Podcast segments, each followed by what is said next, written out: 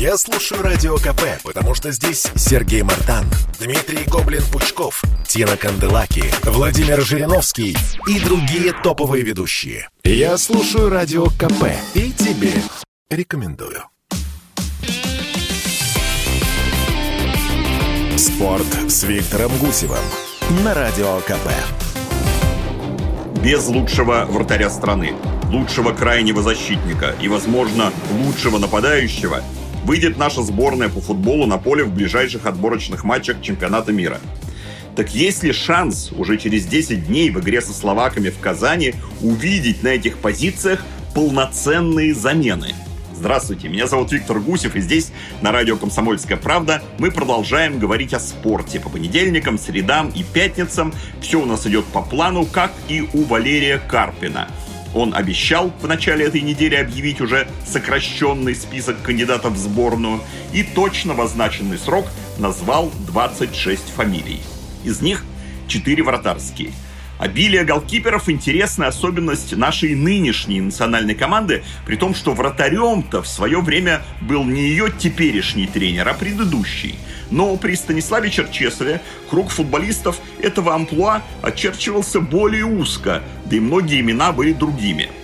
Объединяет же то, что Карпин, как и Черчесов в период уже после чемпионата мира, также не может воспользоваться услугами Акинфеева – Игорь, как все знают, решил не продолжать выступление за сборную.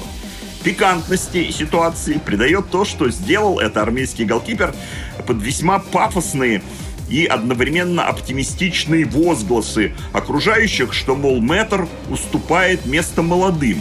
А заменил-то его в итоге, теперь получается, 35-летний Маринат Гильерме, который старше Акинфеева на 4 месяца. Да, сухая серия натурализованного бразильца, не пропустившего ни от хорватов, ни от киприотов, ни от мальтийцев, дает надежду на то, что у нас тут все будет нормально, и мы, наконец, перестанем тосковать по Игорю. Хорошо бы. Хотя доля сомнения у меня, уж извините, есть. Соотечественник Гильерме, тоже в свое время получивший российское гражданство, Марио Фернандес, недавно, как вы, наверное, знаете, решил сосредоточиться на играх за клуб – Формулировка красивая и, главное, беспроигрышная. Скажите, ну кто же упрекнет спортсмена в желании сосредоточиться? Но то, как быстро на его фланге образовался пробел в сборной, просто поражает. Травма универсального Вячеслава Караваева, который вот из-за «Зенит» против шведов в Лиге чемпионов сегодня не сыграет – привела к тому, что Карпин уже вынужден эту дыру затыкать другим питерцам Алексеем Суторминым. Номинальный полузащитник, кстати, атакующего плана, теперь уже даже формально в официальном списке числится у нас игроком обороны. Ну и Артем Дзюба. Стал ли таким же серьезным ударом его отказ принять приглашение в сборную?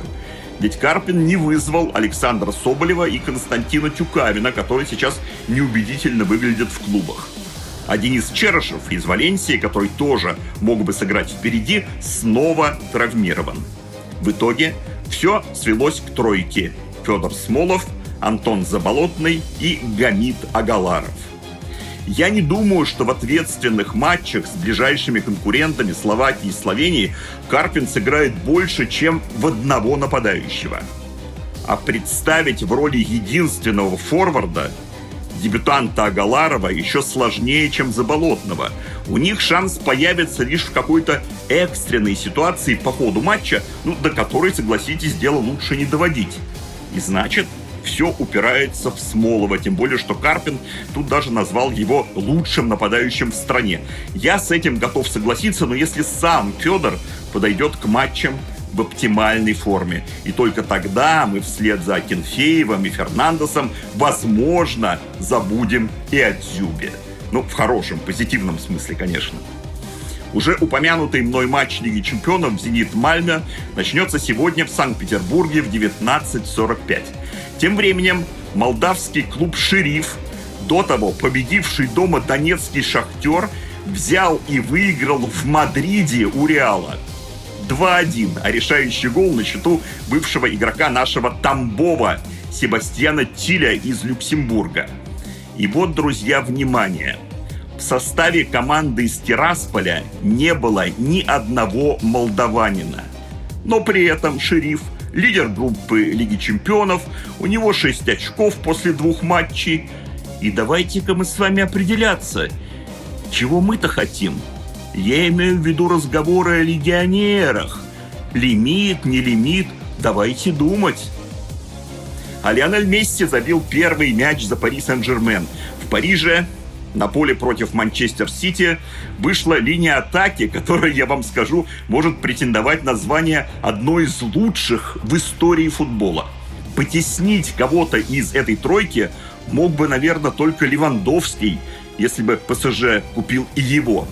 И великолепный гол Месси с пасом Мбаппе при участии Неймара поставил крест на всех домыслах – на тему лебедя, рака и щуки. Эти ребята показали футбольному миру, кто есть кто. Пусть даже при уже ослабленной обороне соперника, который был вынужден рисковать и сломя голову бежать вперед, ну так а что делать? Это игра. Наша следующая встреча в пятницу. Пока же все выпуски программы можно послушать в разделе подкастов радиокп.ру. С вами был Виктор Гусев. Берегите себя.